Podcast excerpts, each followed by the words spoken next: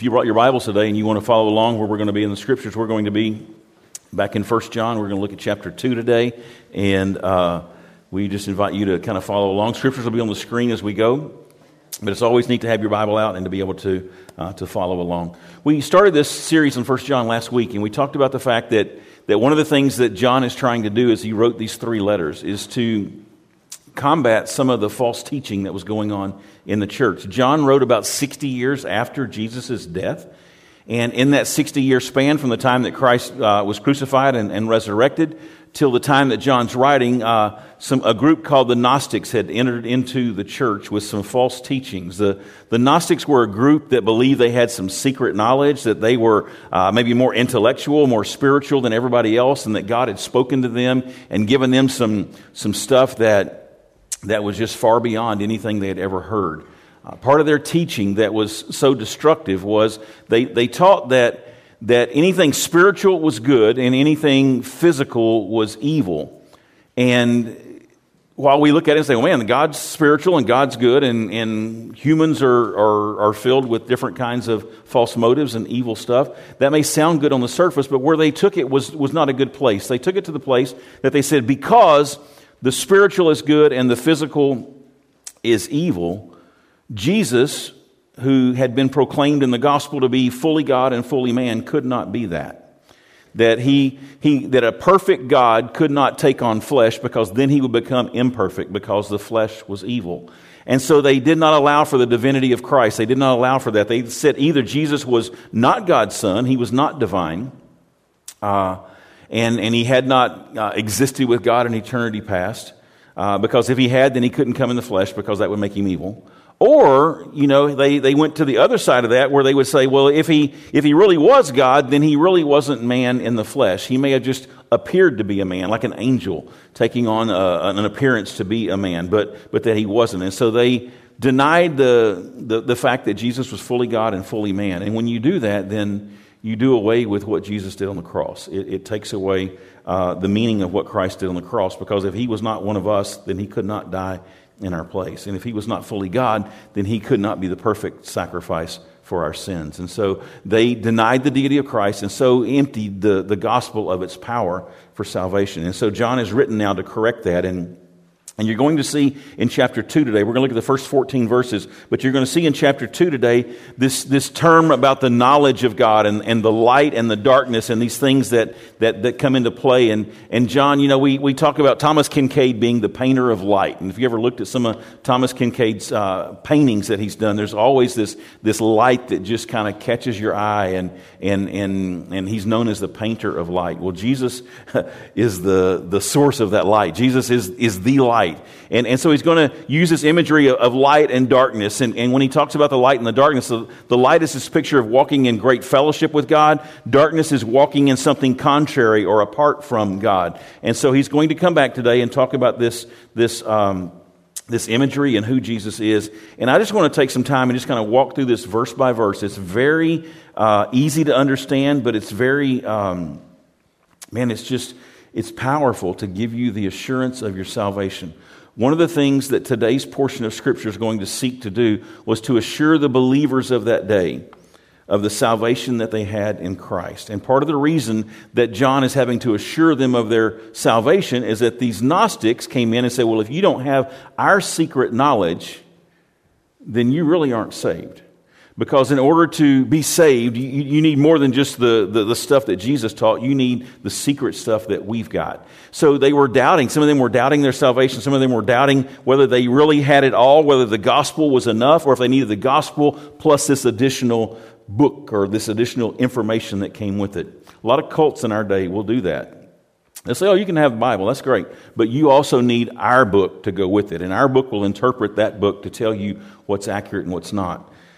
So he's writing to bring them assurance. He's writing to remind them of some signs and some proofs of what a true believer looks like and to refute what these Gnostics were teaching in that day. Let's go back and start with chapter 2, verse 1. He says, My little children, uh, there's that personal touch of a pastor writing to his flock.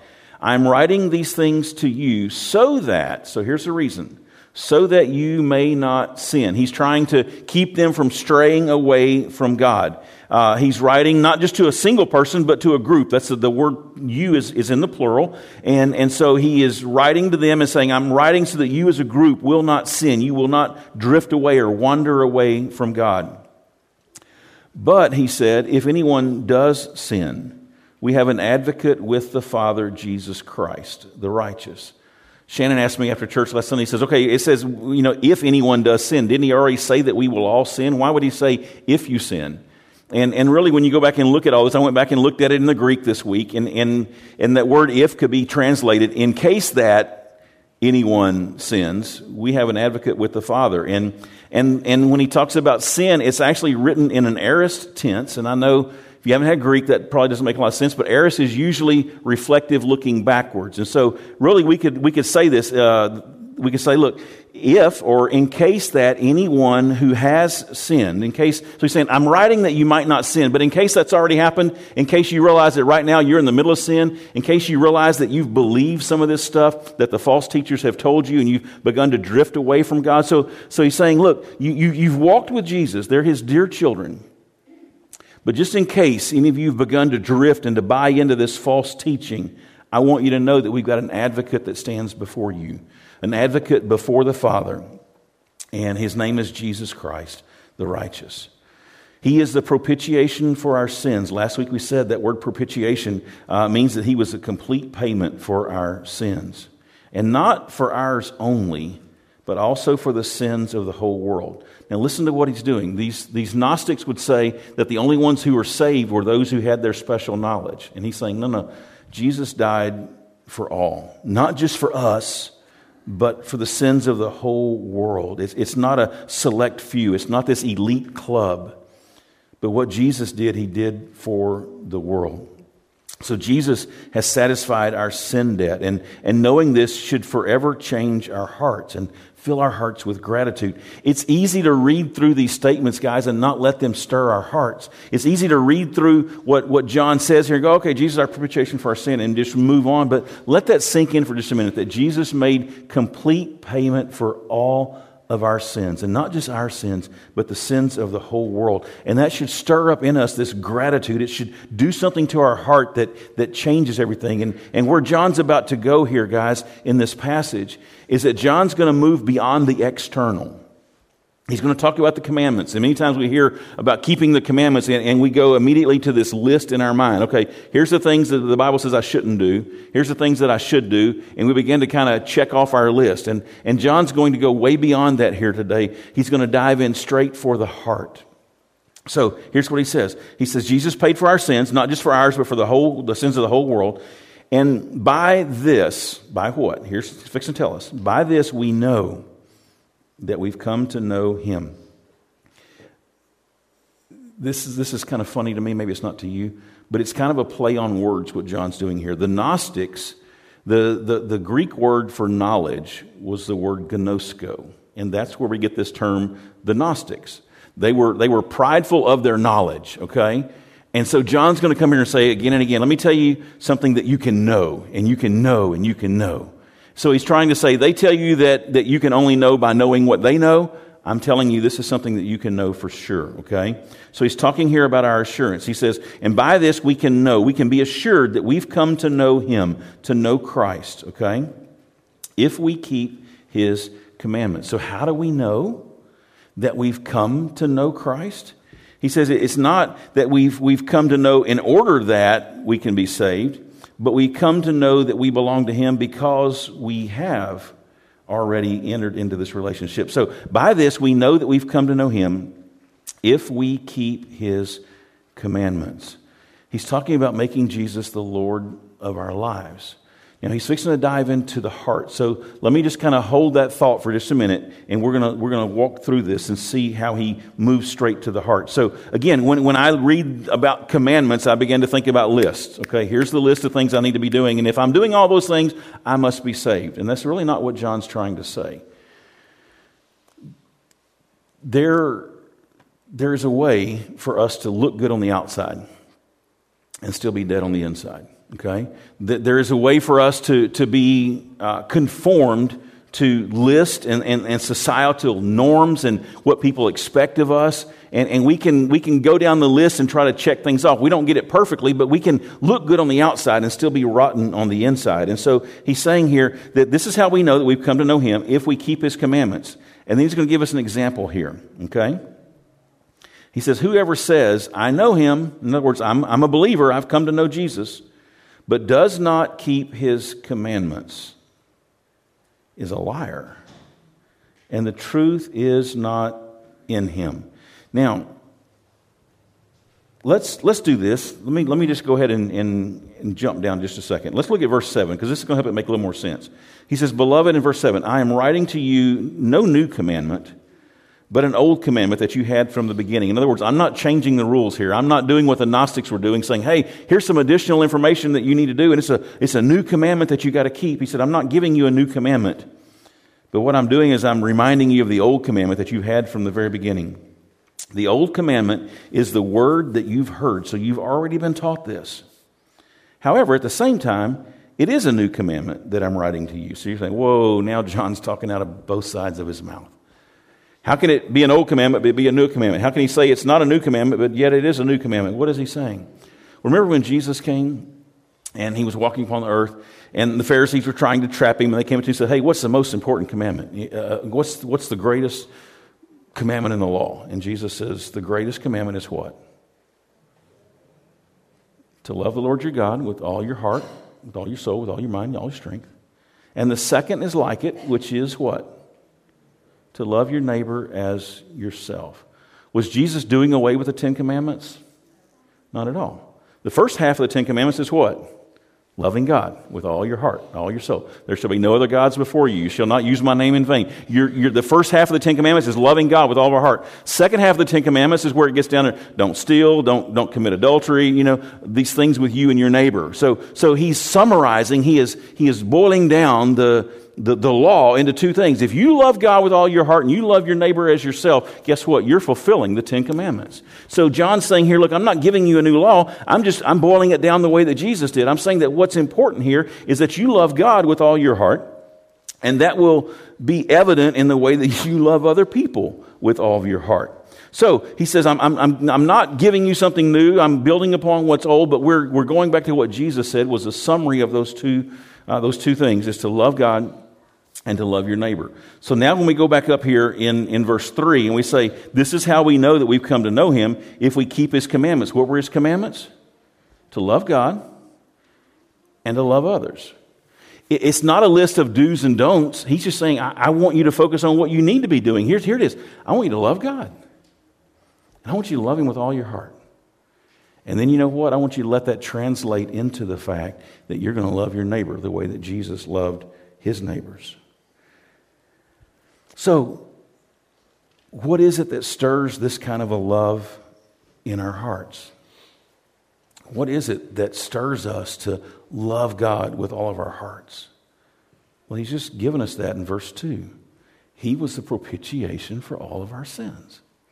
When, when I let that sink in and I realize what Jesus did to bring me to faith in God, that stirs a love in me for God that God could have just said, you know what, you blew it, you're doomed. But God didn't do that. God says, yes, you're a sinner. Yes, you can't save yourself. Yes, you are in trouble and you are headed for a terrible ending. But I'm going to send my son, and he's going to die in your place, and he's going to pay for your sins. And if you will put your faith in what Jesus has done on your behalf, then your sins can be forgiven. John's just said that in 1 John 1 9. If we confess our sins, he's faithful and just to forgive us and to cleanse us of all the unrighteousness, right? So, what he's saying is, is, is real simple here. What, what we have to, to stir our hearts and to change our hearts is what Jesus has done on our behalf. And once we come face to face with the grace that he's poured out by paying for the sins of the world, that ought to stir in us this genuine love for God. So, when we go to the Bible and we read about something that we ought to be doing, or something that we ought not to be doing, it ought to stir in us this desire to be pleasing to God. Not just rule keepers, but people whose hearts are engaged. And because our hearts are engaged with God, It changes the way that we relate to Him and the way that we relate to others. So he says, uh, Whoever says that I know Him, yeah, me and Jesus, we are just like this, but I'm not keeping His commandments, then I'm just lying. And, and the truth is not in me. Because you cannot separate Jesus from His Word. You can't say, I love Jesus, but I don't care for His Word. You can't say, I love Jesus, but I, am not going to do what he's asking me to do. You can't say, Jesus and I are in this great big relationship together, but you know what? I really don't care for the things that he cares for. That's, that's not possible. And, and if you say that, you're lying, and the truth is not in you. You are void of the truth. But, he says in verse 5, whoever keeps his word, in him truly the love of God is perfected. So, whoever keeps his word, whoever values God's word, uh, and and that's, that's what it's saying here. The, the word keep means to safeguard. So it's a picture of somebody giving you something of, of great value. And, and, and in order for you to keep it, you're going to safeguard it. You're going to, you're going to put it in a lockbox. You're going to, to do something to make sure that it doesn't get taken away, that it doesn't get stolen. You highly value it and you safeguard it. That's what it means to keep the commandments, is that we're highly valuing the commandments. And the reason that we highly value the commandments is that we highly value the God that gave us the commandments. So if you say, hey, I know him or I highly value him, but you're not keeping his commandments, you're not valuing his commandments, then you're a liar and the truth's not in you. But if you keep his word, then in him truly the love of God is perfected. It is, it is complete, it's obvious. And by this, by the keeping of his word, because we love him, okay, we may know that we are in him. There's that assurance that John's trying to give to his readers. By this, we may know that we are in him. And then he says this watch, this is, this is great. Whoever says that he abides in him ought to walk in the same way in which he walked. So here's these Gnostics saying, listen, man, you know, we're, we're, we're tight with God,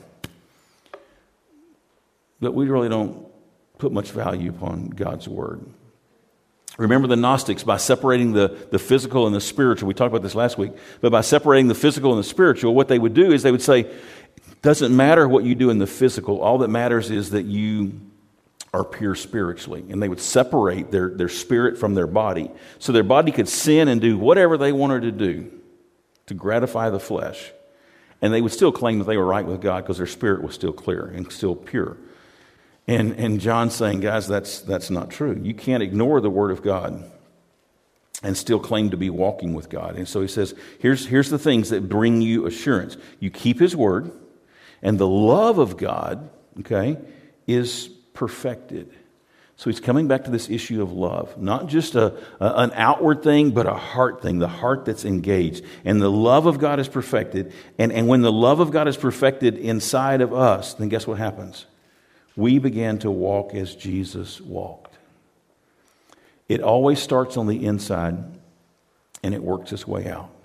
You can be a good, sweet, generous, moral person and be spiritually dead on the inside.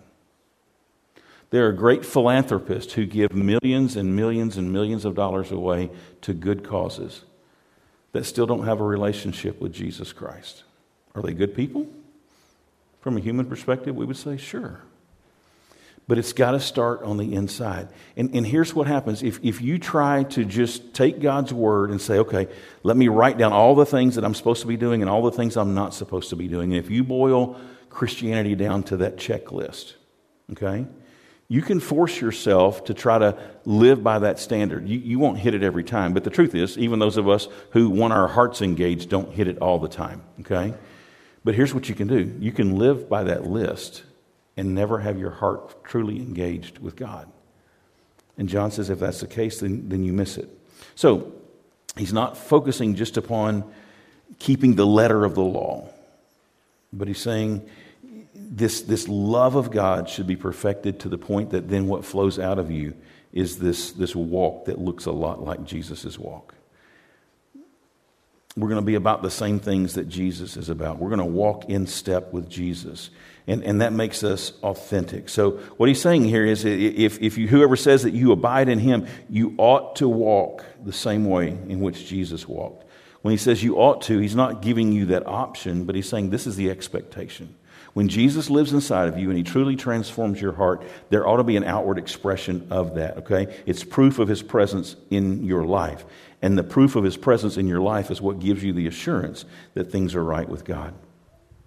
Then he says in verse 7, uh, again, these, these Gnostics claim to have this new knowledge. He says in verse 7 Behold, I'm writing to you no new commandment. There's nothing new, like the Gnostic said. But I'm giving you the old commandment that you had from the beginning. And the old commandment is the word that you have heard. At the same time, it is a new commandment that I'm writing to you, which is true in him and in you, because the darkness is passing away and the true light is already shining. So, watch this. The old commandment, they were talking about the Ten Commandments, okay? The Gnostic says, Oh, we've got a new commandment. He says, No, there's nothing, nothing additional that you need to, to know. But I'm boiling it down simple for you, John says. It, it sounds like a new commandment because the new commandment is this to love God and to love people to love God and to love others. And he says here that, that this is the new commandment that I'm writing to you, and that is true in Christ. It's literally not hidden. The, the when it, that word true means to be revealed, to, to, to, to be made known, not, not hidden any longer. And so this, this is, he says, this new commandment is made known in Christ, and it also should be made known in you. And the reason is that the darkness is passing away, it's being extinguished. The darkness is going to be no more. The true light is already shining. In the Gospel of John, uh, John refers to Jesus as the light of the world over and over and over again. Okay? Here, John's using some of that same terminology, saying, listen, what, what happens is, how do you get the darkness to pass away? If this room went pitch black, how do you get the darkness to go away? Turn on the light. What did God do? Well, He came into a dark world. And what did Jesus do? He shined the light. If we want the darkness in our world to be expelled, you know what we've got to do as believers? We've got to shine the light. We've got to shine the light. It's not, listen, I know we're in the middle of a political season and this is not a political message. It's not the politician's place to drive the darkness out, it's, it's our place as believers in Christ. And, and we can sit back and talk about Washington or talk about Baton Rouge or talk about Lake Charles or talk about whatever. But the reality is this it's our responsibility to be the light of the world, to walk as Jesus walked. If he walked and was the light of the world and he drove out the darkness, guess what? Then we need to be doing the same thing. This world's not going to change because somebody passes a new law. The world's going to change because the church is going to stand up and be the light of the world and show the world a difference. So Jesus came, watch this. He came and he was the true light. And because of that, the darkness was passing away. Okay? It was being extinguished because the true light is already shining. The darkness cannot overpower light. Light always overpowers darkness. Darkness comes because the light doesn't shine. But the minute the light shines, it overpowers the darkness.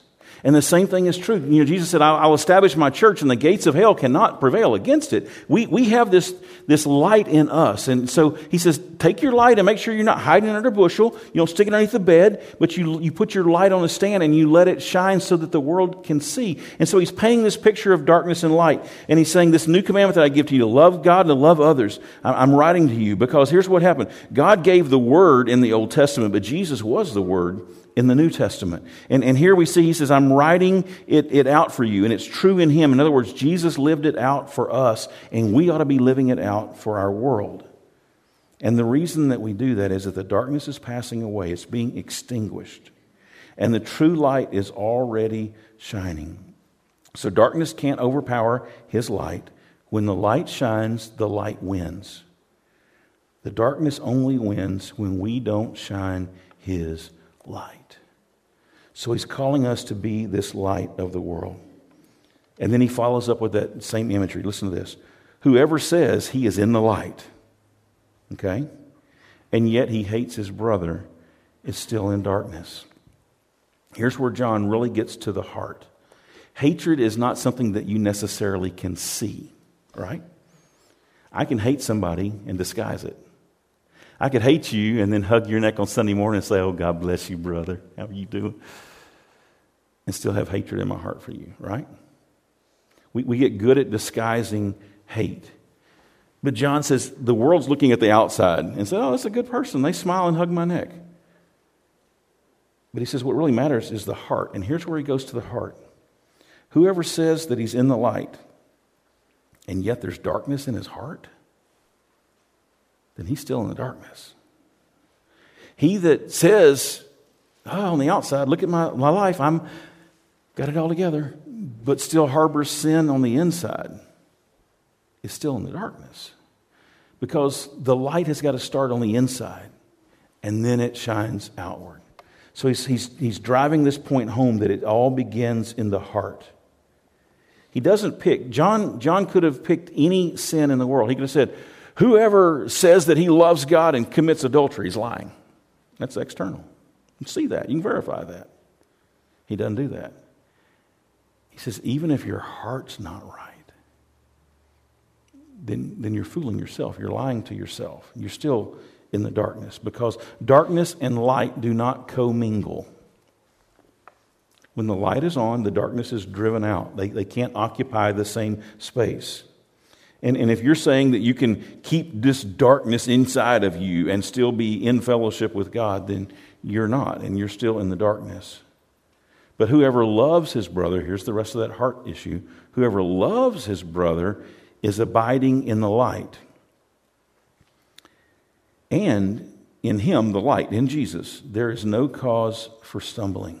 So if you love your brother, then you are in Christ. And, and, and in Christ, there's, there's no cause for stumbling. The, the darkness uh, will not cause you to stumble because in Jesus you can see clearly. And in Jesus, there is no darkness.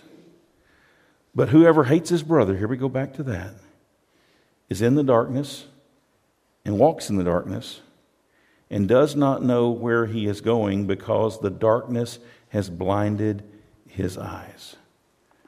So John says we've got to examine our hearts.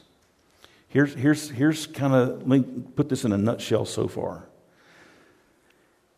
The best way I can, can, can probably say it is this. He, he starts off talking about how the fact that there ought to be a change in our heart because of what Jesus did on the cross, the payment that he made for our sins. And that ought to stir in us this desire now to be pleasing to God. We won't always get it right, and when we don't, we have a, a, a God who's, who's, Jesus who's before the Father, and he is, he is advocating for us because we're not always going to get it right because our hearts are going to go astray from time to time. But, but there ought to be something inside our heart that stirs us to want to live a life that's pleasing before the Lord. And when we live this life that's pleasing before the Lord, then it's evident in the way that we treat our brother, it's evident in the, the, the things that are in our hearts that are there. And so we've always got to be examining our heart and making sure that our heart is right. If our heart has hatred toward our brother, then there's still some darkness there that needs to be worked upon. And if we don't deal with that darkness, then we're going to walk in the darkness. We're not going to know where we're going, and we're going to be blind to the, to the sin that's in our lives. But if we'll allow the Lord to come and stir our hearts and fill it with love, that's going to change how we treat our brother. If the love of God takes root in our life, it is the fuel that's needed for us to love God and the fuel that's needed for us to love other people. And what begins to happen is that that hatred is driven out. Watch this. When the love comes in, that's the light. When the light comes into a room, what happens to the darkness? It's driven out. Okay? When, when the love of God is allowed to take root in my heart, you know what it's going to do to the hatred that's in my heart? It's going to drive it out because those two things cannot coexist. I can't say I love God and I hate my brother. Jesus said that's, that's not true. I, I can't say that I love God and, and I hate God's word, and I'm not going to do that. When, the love of God takes place, it drives the darkness out of our life. So if you want to grow and mature and become more and more like Jesus Christ, then we need to be praying that, that God's love would take root in our hearts, that it would expose anything that's there. And, and John, in chapter 3 of the book of John, he talks about how that the, those that are walking in darkness fear coming into the light for the fear that their deeds are going to be exposed. But guys, here's the neat thing is that we don't need to be afraid to bring our lives, our hearts, even the darkness of our hearts before the Lord because even as he exposes that, he drives that darkness out. And there is a freedom in that. And so he says, don't walk in, in, in, darkness. Don't be blinded by the darkness. Don't you just wander around not knowing where you're going. Those are things that blind people do. You've been given the light. And in Jesus, there's no cause for stumbling. Then in verses 12, 13, and 14, he writes something kind of in a poetic form. He's, he's going to use this thing talking about the little children to the fathers and then to the, the young men. And, uh, and he's going to say, uh, kind of for repetition, he says it twice so that it, it kind of hits home. And, and, and that's the way they would do in, in this language is you would write something a couple times to make it more of an emphasis. He says, I'm writing to you, little children, because your sins are forgiven for his name's sake. I'm writing to you, fathers, because you know him who is from the beginning. I'm writing to you, young men, because you have overcome the evil one. Then he starts over. I'm writing to you, children, because you know the Father. I'm writing to you, fathers, because you know him who is from the beginning. I'm writing to you, young men, because you're strong, because the word of God abides in you, and because you have overcome the evil one. When we read this in the English, it's, it's, it's poetic, but it's, it's maybe a little less impactful than it was in the Greek. Greek language is a, is a tough language. Uh, I do not profess to be a master of the Greek language, but we in English, we have three tenses. We have uh, past, present, and future tense. So I can talk about something that happened yesterday, something that's happening today, or something that will happen tomorrow. In the Greek, there was actually seven different tenses that they used. And in this passage, we see him using a couple different tenses. And then the, in, in this Greek tense, they also have, you know, you got your passive and active. Passive tense is something that happens to you. Okay, he was run over by a car. Active is something that we do. He ate dinner. Okay, um, so in this, in this deal, let me just break it down for you. He says, I'm writing to you, little children, because your sins are forgiven. In this, in this, this verb of are, where he says, Your sins are forgiven, it's written in what's called the perfect passive tense. Perfect tense is a tense that means something that happened in the past, but continues to have impact today. Okay? So it happened then, but the effects of it continue to linger. Most of these verbs that are in this section are talking about something that happened in the past, but continues to have an influence or an impact on your life today. And that's what this verb is. Your sins are forgiven. Way back then, when you came to Christ, your sins were forgiven, but guess what? They're still being forgiven now, and they're going to continue to be forgiven in the future. Okay? So your sins have been forgiven, and they were forgiven for his name's sake. So, in other words, you carry his name and you carry his forgiveness because you're his child. I'm writing to you, fathers, because you know him. That word know, again, is this perfect, active, indicative tense. And it says that, that, that you know him. You, you have known him in the past, you know him now, and you will continue to be in that relationship with him. So, fathers, you've, you've known him, that, that old commandment, you knew that. You continue to know the new commandment, and you're going to carry that forward and know it in the future. And so he says, Hey, there's, there's nothing new for you. I'm writing to you, young men, because you have overcome the evil one. You have, perfect tense, in the past. You're continuing to overcome today, and by the grace of God, you're going to continue to overcome tomorrow. Okay? We are more than overcomers in Christ. So there's that perfect active tense. It's something that they're doing. And then he says, I write to you, children, because you know the Father. That perfect active indicative. You, it's something that you're doing. It's not being done to you, but it's something that you've done in the past, that you're doing now, and you will continue to do. you you have known, you do know, and you will continue to know the Father. And I'm writing to you, fathers, because you know Him.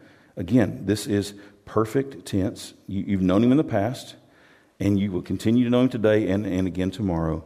And then he says, I write to you, young men. And this is where he changes tenses. He goes to the present tense.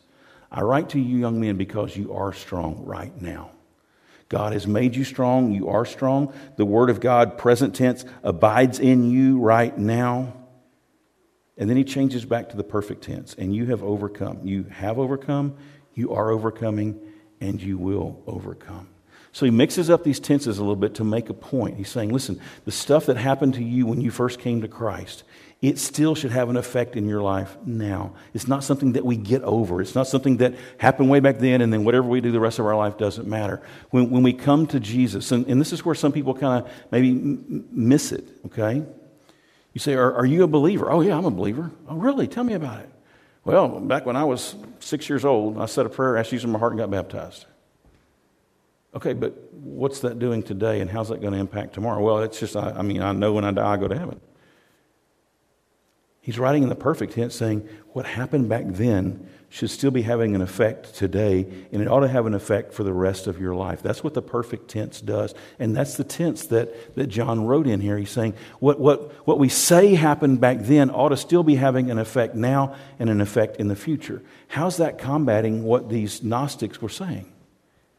Because the Gnostics were saying, you know, hey, you know, you, you what happened back then is not going to have any effect right now, and you need our knowledge in order to move forward. And, and John's saying, no, no. What Jesus did back then, he signed, sealed, and delivered. Okay? It's all there. So in this passage today, if I'm trying to wrap up what, what John is trying to say, he's saying that Jesus makes a very real difference when he enters our lives. And if I can say, I was saved when I was six years old, or eight years old, or 12 years old, and it has no difference in my life right now. Either I'm really out of fellowship, or, or that wasn't the real deal. There, there's something that's happening here. He's, he's giving us some proof that, that when Jesus comes in, Jesus begins to change everything. He changes the love that I have for God, He changes the love that I have for others. It's not that we don't sin, and it's not that we're going to be perfect. And I don't want you to hear this message and go, oh my gosh, I sinned last night, I must not be a Christian. That, that's not what John's, John's trying to write for assurance. But part of the assurance that John's trying to give us, there ought to be some proof in our lives of the difference that Jesus has made. And that difference that Jesus made was back then, it should be now, and it should linger into eternity. And that's what John's trying to say here. He's saying, listen, if, if you can say, yeah, I, I, got saved, I got baptized, and I, I'm just going to live my life right now, and I have no regard for what God wants, I just living for what I want. John would say, either you've slipped way back, or, or what you profess that you had, I'm walking in light, is really just darkness. And so he's giving us assurance for those who still see the lingering effect of what what would happen when we came to Christ. But he's also giving a warning for those who say one thing and yet there's no proof there in their life right now. Does that make sense? So you, you can't have assurance without also having a, a, a way to, to prove that. And so he's saying, here's, here's what Jesus does. He comes in and he makes a difference at that moment of salvation. But then he makes a difference in every moment since then, from now until the time that Christ returns. And he's saying, if you if your heart's not there, you, you, may, you may be moral and you may be decent and you may help your neighbor. But if your heart's not engaged, if your heart hasn't been changed by Jesus, okay, then something is still lacking. Because Jesus comes into our hearts and he changes our hearts, he changes our attitude, and that changes our actions. So he is the light, and when his light enters us, it drives out the darkness. So, what that says to me is this if I look in my heart and I still see some darkness that's there, it's, it's not that Jesus is not there. Sometimes I petition off part of my heart. Okay, Lord, I'm going to give you this area of my life, but I'm going to keep this part to myself.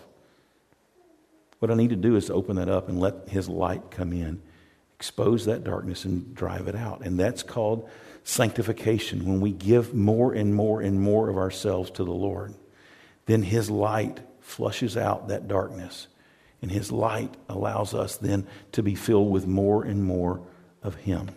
So just because there's a piece of darkness inside of you doesn't mean that, that Jesus is not in your heart. But what He does, He comes in and then He works His way through every room of our house. If you could picture your life as, as a big house with multiple rooms, and you walk into this house and all the doors are shut, and you flip on the light in the den, does that put on light in the bedroom? Not necessarily. But as you open up that bedroom door and you flip on the bedroom light, then that light is illuminating that bedroom. And what Jesus does when he comes into our lives, guys, is over our lifetime, he walks through every single room, the attic, the cellar, everywhere, and he flips on the light. He says, Let's work on this part of your heart today. And because your heart's been transformed by his grace and by his love, you say, All right, Lord, what do you see? Well, I see this. All right, let's deal with that. And there's things in your heart that you may not even realize were there, things tucked away in a closet somewhere. And he goes and flips on the closet light and says, ah, Here's some more. And that's part of the maturing, and that's part of the, the, the growth that God does. And so, what we ought to want to do as believers is to come before the Lord and say this Lord, look, there's nothing in my heart, nothing in my life that's off limits. There's not a room in this house that you can't go in. It's not Beauty and the Beast. You can go everywhere but the library. No. You can go anywhere you want to go because this life belongs to you. And Lord, if you see things in my life that don't belong, attitudes in my heart that are not right, if you see that I'm not loving my brother the way that Jesus loved people, then I want you to flip on the light and I want you to illuminate that. And I want you to help me to, to, to, to have that transformed. Why? So that I can walk as Jesus walked. Because as I walk as Jesus walked, guess what happens? There is an assurance that comes that I belong to Him. That's what John's headed for in this. It's not secret knowledge, it's not some kind of a secret handshake. It is allowing the light to penetrate every part of the darkness of our lives. And that's what Jesus wants to do. And that's what John says that's the secret to being in fellowship with God is that you open every door and you say, Lord, let your light penetrate every area of my heart. Some of you here this morning, probably all of us here this morning, there's, there's room for us to open up to God and say, God, come and search me. Like David did in the Psalms, Lord, search me and try me and know me and see if there's any wickedness within me. It was David's prayer. I don't want any sin residing in me. I want to make sure that as best I understand, as best I know, that I'm giving it all to you. And that's when the light of Christ shines the brightest in us. And that's when the light of Christ can begin to drive out the darkness, not just in my heart, but in the world around me. That's the answer that our world needs.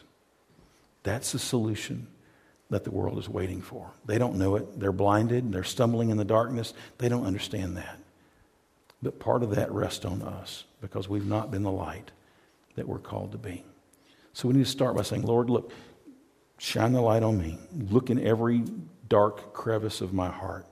And if you find some wickedness that's there, let me know so that I can confess it. Because if I will confess my sins, He is faithful and just to forgive me and to cleanse me of all the unrighteousness. And let Him flip on that light and let's clean it out. And then let's let Him do that. Why? Because He died for me. And man, I tell you what, all I want to do is to live for Him. Let's pray.